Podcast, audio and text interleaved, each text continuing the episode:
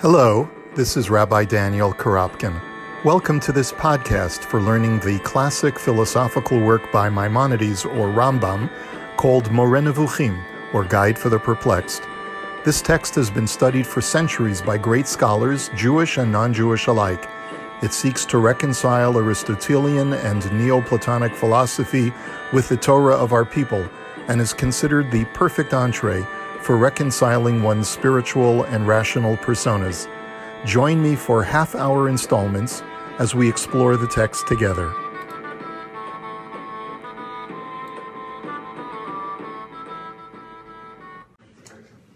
Okay, good morning, everybody.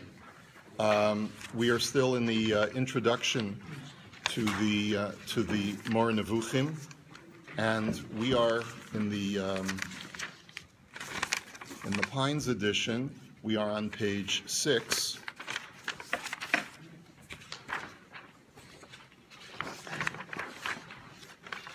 Um, the, the first paragraph, beginning with the words, This treatise also has a second purpose.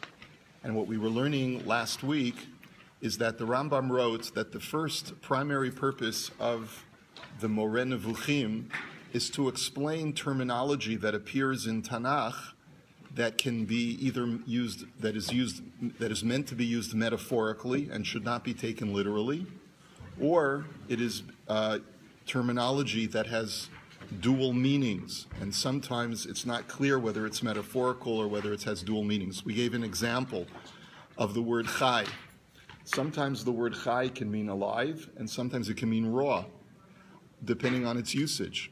Also, the word chai could also be used metaphorically. For example, as Rabbi Yehuda Halevi also says in the Kuzari, when we say that Hashem is living, the living God, Elokim Chaim, well, that doesn't. That's really a borrowed term. That's not meant literally, mm-hmm. because God isn't is neither alive nor dead. Mm-hmm. He transcends the, the condition of life, but it's used as a term to describe that Hashem is vital, and therefore it's used in a metaphorical sense. So that's the first function. And now he says that this treatise also has a second function or second purpose, namely the explanation of very obscure parables occurring in the books of the prophets, but not explicitly identified there as such. And we're going to see this once again is that the Rambam's whole shita is that the Torah speaks on multiple levels, and the deeper meaning of the text is very often not the surface, is not the face, the face value of the text. Hence, an ignorant or heedless individual might think that they possess only an external sense, but no internal one. However, even when one who truly possesses knowledge considers these parables and interprets them according to their external meaning, he too is overtaken by great perplexity. It's not just foolish people that can get confused Foolish people might take it at face value and say that's the gospel, whatever it says, even if it leads one to a very overly simplistic uh, conclusion. Uh, nonetheless, that's the way the the, the, the, the speak, and we have to accept it at face value. A more intellectual person will be left with perplexity, because after all, this seems to contradict things that I know to be true based on my other studies. Mm-hmm. But if we explain these parables to him, or if we draw attention to their being parables, he will take the right road and be delivered from this perplexity. That is why I've called this treatise the Guide of the Perplexed, Moreh Nevuchim. I'm here to clear the path for you. I do not say that this treatise will remove all difficulties for those who understand it. I do, however, say that it will remove most of the difficulties and those of the greatest moment, meaning those that are most pressing to us as human beings who are trying to find our way to figure out what God is. A sensible man thus should not demand of me or hope that when we mention a subject, we shall make a complete exposition of it, or that when we engage in the explanation of the meaning of one of the parables, we shall set forth exhaustively all that is expressed in the parable. Now, the Rambam is basically saying, don't expect me to give you an exhaustive explanation of every single time the Torah speaks or the Tanakh speaks in parable or it speaks in metaphor. Now, I, so therefore, I'm going to be just giving you some examples. I will not exhaust the topic. Now, why can I not, why can I not speak exhaustively about this? So the Rambam now gives us two reasons why he cannot speak exhaustively about it. Reason number one is an intelligent man would be unable to do so even by speaking directly to an interlocutor. How then can he put it down in writing without becoming a butt for every ignoramus who, thinking that he has the necessary knowledge, would let fly at him the shafts of his ignorance? So, answer number one is when I'm speaking to you face to face, I can communicate with you much better than when I'm speaking to you in the written world, word. Even if I was speaking to you face to face, I would not be able to fully exhaust the discussion. So surely don't expect me to do that when I'm not here face to face to defend myself. So obviously, the Rambam anticipates that there are going to be people who are not understanding his project, who are going to be critical of it. And the Rambam was not a prophet, but he really knew what was going on in the Jewish world. And he knew that as soon as this book was going to be published, it would become the source of much criticism. And that's what he's really anticipating. So that's the first reason. I just, I simply can't explain everything to you, uh, certainly not in a book. And number two, and this is a more, sort of, a much more relevant reason to the subject material at hand. We have already explained in our legal compilations some general propositions concerning the subject and have drawn attention to many themes. Thus, we have mentioned there. Now, what is he referring to? In our legal compilations, what he's referring to is the Mishnah Torah that I compiled some 20 something years before I write the Moreh Nevuchim. And in the Mishnah Torah, which we all looked at together at the beginning of this, uh, when we started to embark on Moreh Nevuchim, and I, I pointed out to you uh, we mentioned there that the account of the beginning, what do we call that in Hebrew? Maseh Bereshis, is identical with natural science or physics, and the account of the chariot with divine science or metaphysics. The act of the chariot is Maisa Merkava, okay? And have explained the rabbinic saying, the account of the chariot, Maisa Merkava, ought not to be taught even to one man, except if he be wise and able to understand by himself in which case only the chapter headings may be transmitted to him. So I have a conundrum, says the Rambam. Maisa Merkava may only be taught to one student and only if that student is wise. And when you teach Maisa Merkava to that wise student, you may only transmit to him the chapter headings, which means literally the sort of like the, the, the titles, but not going into too much depth. Hence, you should not ask of me anything here, anything beyond the chapter headings. So that's one reason why I'm going to be sparse in my language. I can't reveal too much. And even those that are not set down in order or arranged in coherent fashion in these treaties, but rather are scattered and entangled with other subjects that are to be clarified. So you see, like we mentioned in our when we read Strauss, this is the second point the Rambam says. Number one, I'm going to be sparse. Number two, even the sparse words that I do use are going to be scattered throughout this text in order to make them less accessible to the Hamon Am, to the general public. For my purpose is that the truths be glimpsed and then again be concealed, page 7, so as not to oppose that divine purpose which one cannot possibly oppose and which has concealed from the vulgar among the people those truths especially requisite for his apprehension. So basically, I know what I'm doing, says the Rambam. This book may seem disorganized, but it's not.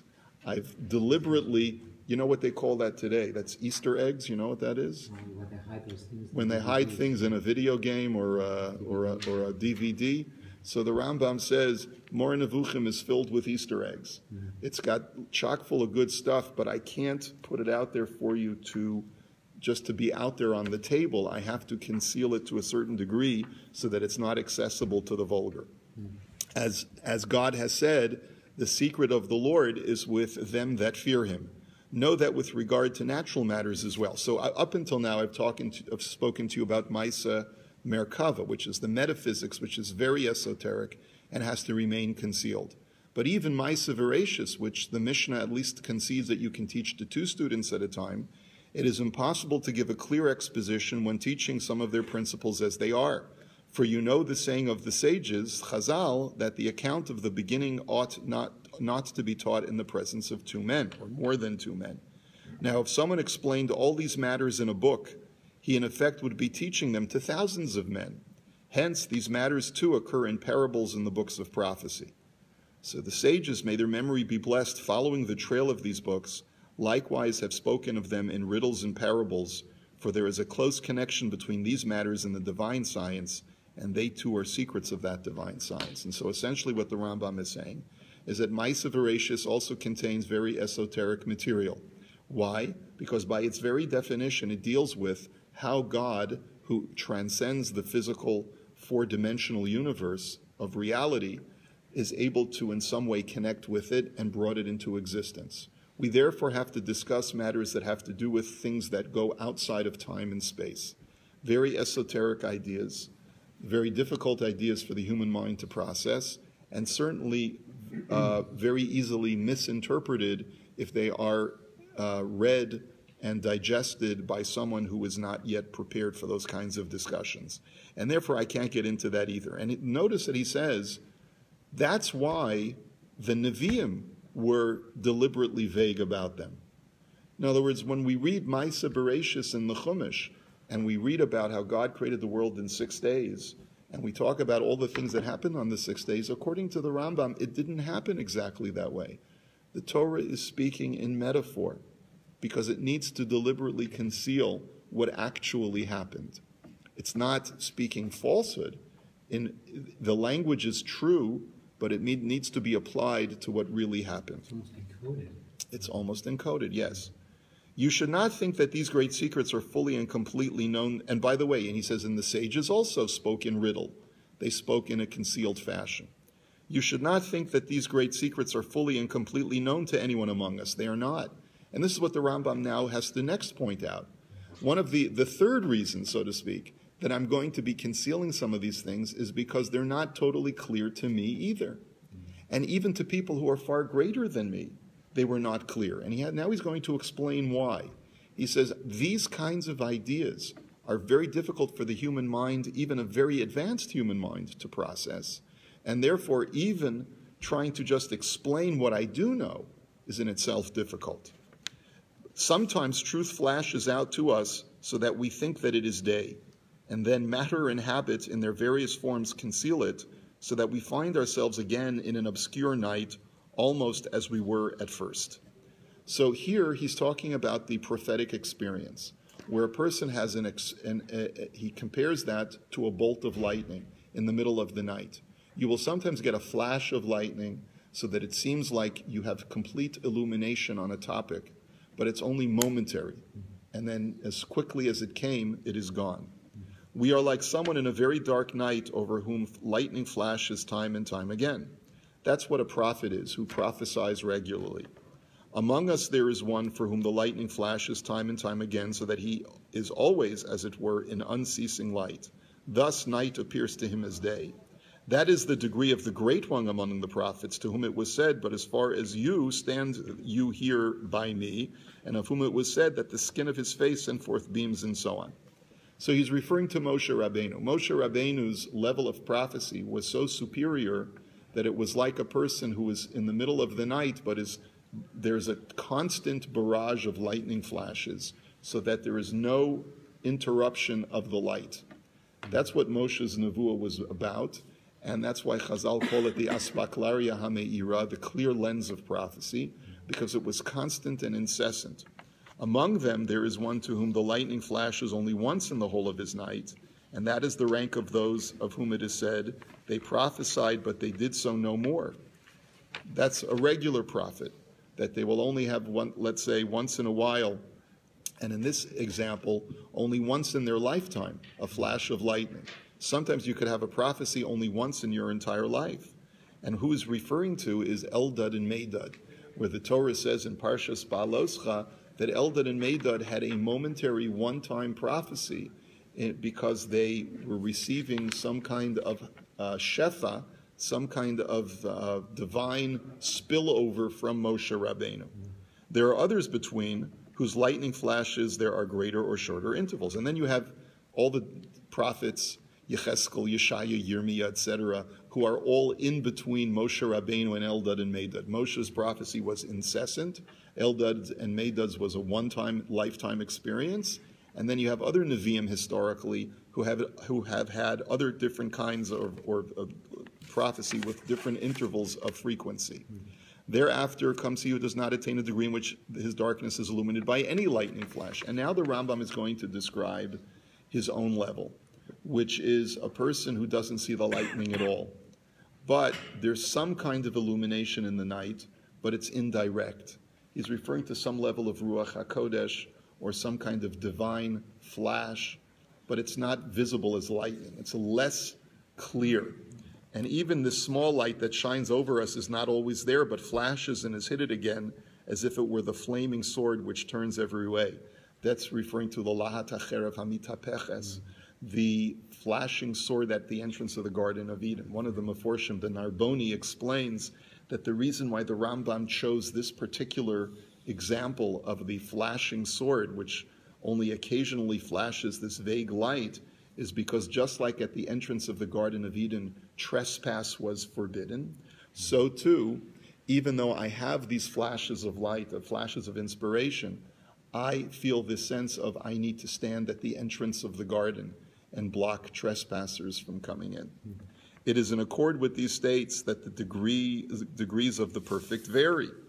As for those who never even once see a light, but grope about in their night, of them it is said, they know that they know not, neither do they understand, they go about in darkness.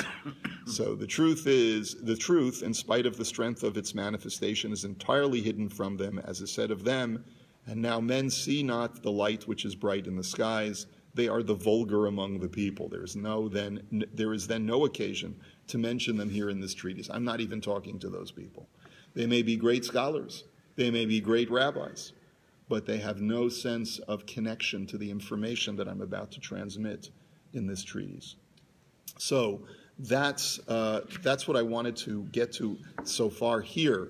But now, what I want to discuss with you is what the Rambam is really referring to. One of the things that the Rambam had made mention of, and he's going to bring this actually back to us uh, in the ensuing paragraphs, is a reference to something that he had written many years ago as a young man. Remember, the Moreh Nevuchim is written towards the end of the Rambam's life in the 1190s. When he was a much younger man, we believe when he was in his 20s, he wrote his commentary to the Mishnah. Now, in one place in his Mishnah commentary, the Rambam writes a whole introduction to esoteric matters, which is very reminiscent of this introduction in Moreh Nevuchim. And he's going to refer back to what he wrote in his Mishnah commentary shortly, but I wanted you to see that first. So if you can please take one, pass it around.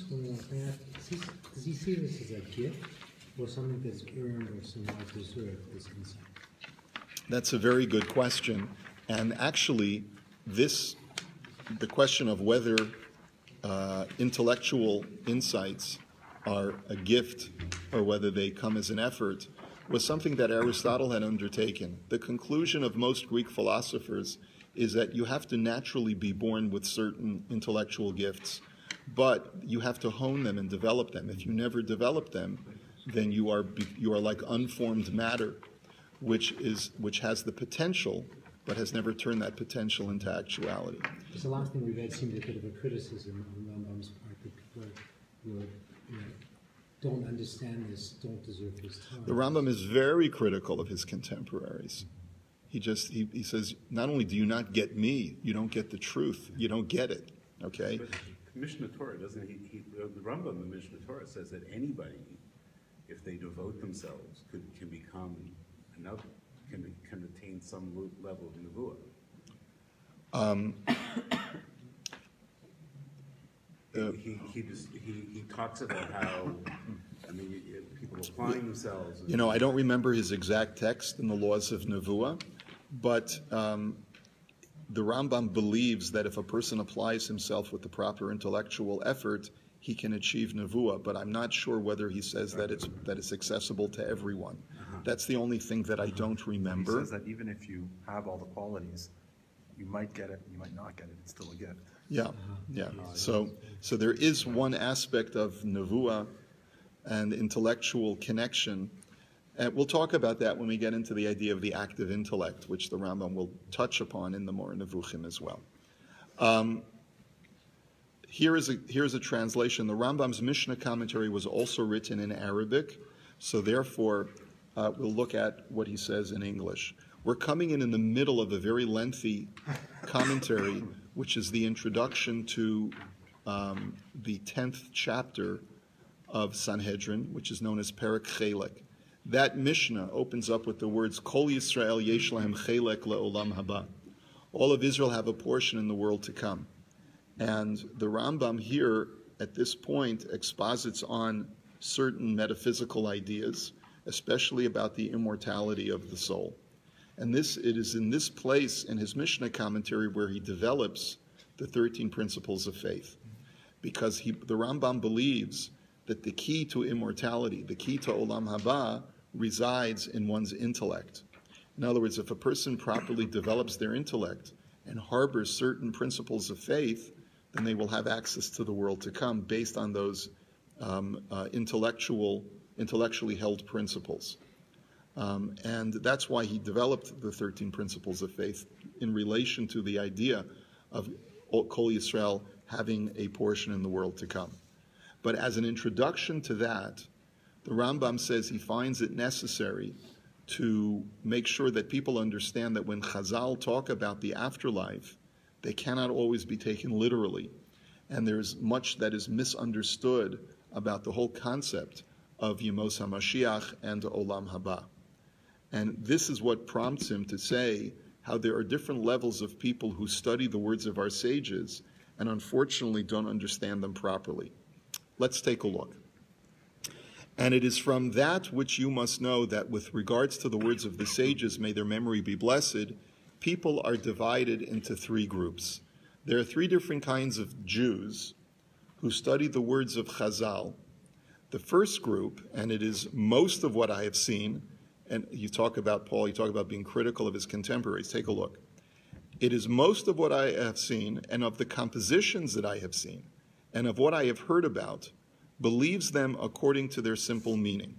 In other words, when a person reads, and he's referring to Agadata, he's referring to the homily that is contained in Torah Sheba'al Peh, and does not reason that they have any sort of esoteric meaning. For them, the impossible things must correspond to reality. So if the Gemara talks about a giant bird that came from the sky and, uh, and, and uh, you know, cloud, covered the entire sky and made it completely dark. Or if they talk about a huge fish that was the size of an island, you know, that in, in the Bava Basra, the seventh chapter. However, they do this as a result, they, they take, these people take these homilies literally. They do this as a result of their not understanding wisdom. They are far from the sciences and they do not have wholeness so that they be aroused on their own, and they did not find someone to arouse them. These people hold that the sages, may their memory be blessed, only intended in all of their straight and sweet words what this group understood according to their intellect from them, and that they are according to their simple meaning, and even though that which appears in some of their words is repulsive, and that which pushes the intellect away, to the point that if it would be recounted to the unlettered, and all the more so to the wise, they would wonder in their pondering over them and say, How is it possible that there is someone in the world that thinks like this or believes that this is a correct belief, all the more so that it is good in their eyes. In other words, how could any intelligent person actually believe this? There are some types of agadata that you read in the Gemara and in Midrash, and you say to yourself, if you're going to take it at face value, how can a rational person believe this? Okay? And one should be pained about the foolishness of this group of simple minded people. Because according to their opinion, they are honoring and raising the sages. They think, oh, you must take their words literally. If Chazal said it, it is the gospel truth, no, no matter its illogic. And we are therefore paying homage and, and showing proper respect to Chazal by not tampering with their words and taking their words literally. But they are in fact lowering them to the lowest depths, and they do not understand this. There are people even today who are so simplistic in their approach to Yiddishkeit that they present with a complete distortion. Just recently, one of the, a, a, certain rabbi who was posted on the internet presumed to interpret the reason why 11 people were murdered in Pittsburgh because he believed that by reading the words of the sages you could you could intuit and interpret any situation that happens today and cast judgment on people because of what they did or what they didn't do. You know, this is what brings dishonor and disgrace to Judaism and to the Torah. So, yes. Is it only reading Helvetica where this is an issue? What about reading the talking donkeys? Do we also have to take a step back and say, words of the Torah? Right. So the Rambam in his Mishnah commentary is talking about the words of the sages in particular because he's addressing issues of the afterlife which are not addressed in the Torah. The Rambam in the Moreh Nevuchim just got through telling us that he's talking about both the words of the prophets and the words of the sages. Both of them are meant to be interpreted esoterically and not always to be taken literally. The Rambam has a whole chapter on the talking donkey in Moreh Nevuchim. Okay.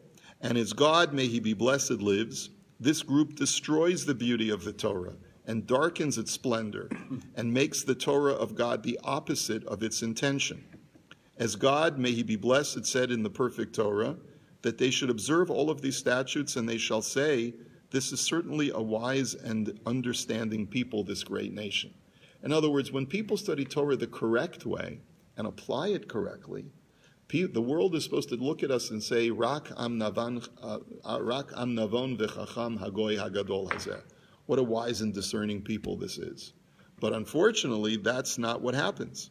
And this group recounts the simple words of the sages, may their memory be blessed, so that when the other nations hear it, they say, Rak am tipesh v'sachal ha'am hagoy hagadol hazeh. What a foolish and silly people, this small nation. And the ones that do this the most are the preachers that explain and inform the masses of the people about that which they themselves do not know. Okay, so I guess I'm I'm a preacher, so I got to be careful. And were it only that since they did not know and understand that they would be quiet, as it is said, were it only that you would be silent and it will be considered wisdom for you, right? In other words, better you should keep your mouth shut, right? Or that they would say, we do not understand the intention of the sages in the statement, and we don't understand how it is to be explained. But instead, they think that they understand it and attempt to inform others about it to explain to the people what they understood according to their weak intellects, not that which the sages said. And they preach at the heads of the people the homilies from Tractate Brachot and from the chapter entitled Chelek, which is the chapter that he's introducing, and from others, according to their simple meanings, word for word. What a great dishonor that they bestow upon the Torah. Now let's take a look at the second group. The second group is also numerous. And they are the ones that saw the words of the sages or heard them and understood them according to their simple meanings and thought that the sages did not intend them in anything more than that which is indicated by the simple understanding. So this second group is just like the first group. They look at the words of the sages and say, this is what they meant, this is what they said, this is what they meant, there's nothing deeper than face value. And they come to make them foolish and to disgrace them and to bring ill repute to that to that which has no ill repute. And they mock the words of the sages. So the difference between the first group and the second group is the first group is the, the, the fundamentalists. They say we believe in god. We believe in chazal. We believe in torah sheba'al peh. And we accept that whatever it is no matter how outlandish what the, the, the pronouncement is it must be that's the way it is no matter how offensive it is to the intellect, that's how it is. The second group takes it at face value, but they are more cynical. And they say these rabbis don't know what they're talking about. And they come to mock and deride the words of the sages. And they believe that they are more refined in their intellect than the sages, and that they, peace be upon them, that they, the sages, were stupid, simple minded fools regarding all of existence, to the point that they did not grasp matters of wisdom in any way.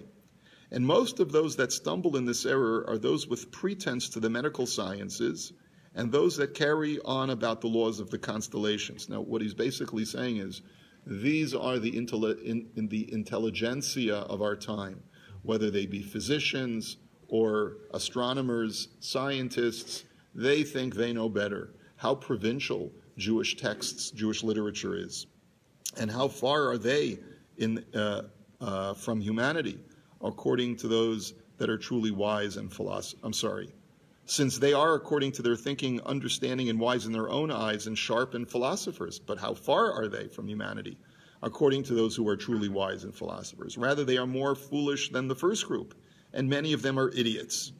Boy, he doesn't pull any punches. So young as well, Yeah. Yeah, and it is an accursed group. Maybe that you're maybe you're sensing the fire in his belly mm-hmm. from when he's a young man.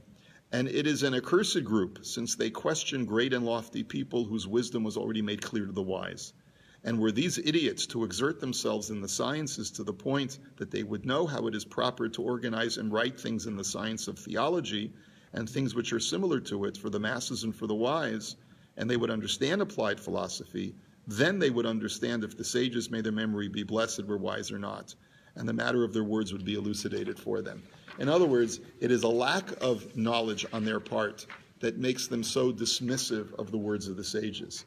If they would only study a little bit more, they would see how easily you reconcile the words of Chazal when understood properly and the words of the natural sciences. Now we go to the third group. The third group is, as God lives, very small to the point that it is not fitting to call them a group at all, except in the same way as one says about the sun that it is a species, even if it is in fact unique. Essentially, what he's saying is that these people are one of a kind, one in a million, very rare. Uh, and these are the same people to whom the greatness of the sages, may they be blessed, and the quality of their intellect was made clear from what was found among their words, things that indicate matters that are very true. And even though, in other words, they look at the words of the sages, they're able to pick out their words very, very carefully, sift them, distill them, and come to a true understanding of what Chazal mean.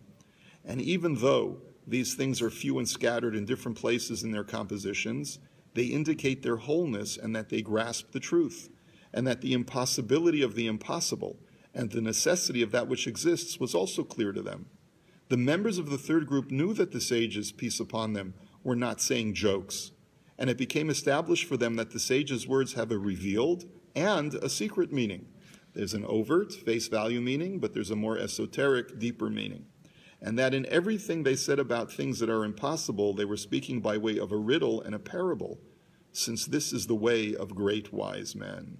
And therefore, the greatest of wise men opened his book by saying in Proverbs, to understand a parable and a metaphor, the words of wise men are their riddles.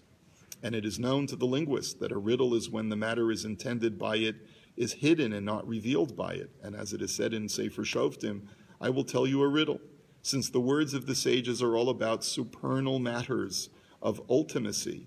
They must then be riddles and parables.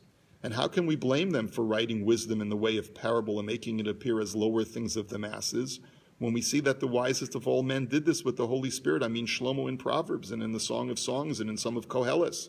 And why should it be difficult for us to explain their words rationally and to take them out of their simple meaning in order that they fit reason and correspond to the truth?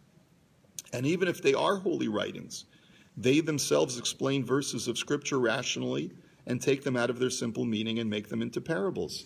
So here, again, you're seeing the words of Tanakh also are what the function of Chazal is to tell you when the words of the Tanakh are also not to be taken literally. And it is the truth, as we find that they said to explain the verse in Divrei Hayamim, he smote the two powerful lions of Moab, that it is all a parable. And so too, that which is stated further in the verse, he descended and smote the lion in the pit as a parable. And he gives a number of different examples. But let's go to the end of the paragraph where it says, if you are from the third group, so that when you see one of their words that intelligence pushes off, you stop and reflect about it and know that it is a riddle and a parable, and you lay burdened in your heart and occupied by the meaning of the idea in the composition and in its rational meaning, and think to find the intelligent intention in the straight faith, as it states, to find words of desire and written straightly, even words of truth. And if so, look into this book of mine, and it will help you with God's help. In other words, that's who I'm writing this book for, this Mishnah commentary. And therefore, the Rambam writes this is his introduction to explain how people so rarely understand the true essence of what the afterlife is all about. And the reason why they don't understand it is because when they read about Chazal talking about things like Gehenna, a fire, they take it literally. You know, people will be strung up and punished in different kinds of ways, very graphically depicted in Midrashim. According to the Rambam, this is all metaphor because the Rambam has a more Aristotelian concept, a more philosophical concept of what afterlife is, which is disembodied intellect of the individual. And we're going to get into that in the Moreh Nevuchim. The last thing that I want to see with you is something that the Rambam himself is going to refer to in the Moreh Nevuchim, which we'll see next time. But since you have the text here, let's take a look at it. Several paragraphs later, the Rambam says, My intention, he's remember, he's writing this as a young man. There's probably a 50 year gap between the time that he wrote the Mishnah commentary and the time that he wrote the Moreh Nevuchim. I maybe just that's just an approximate number.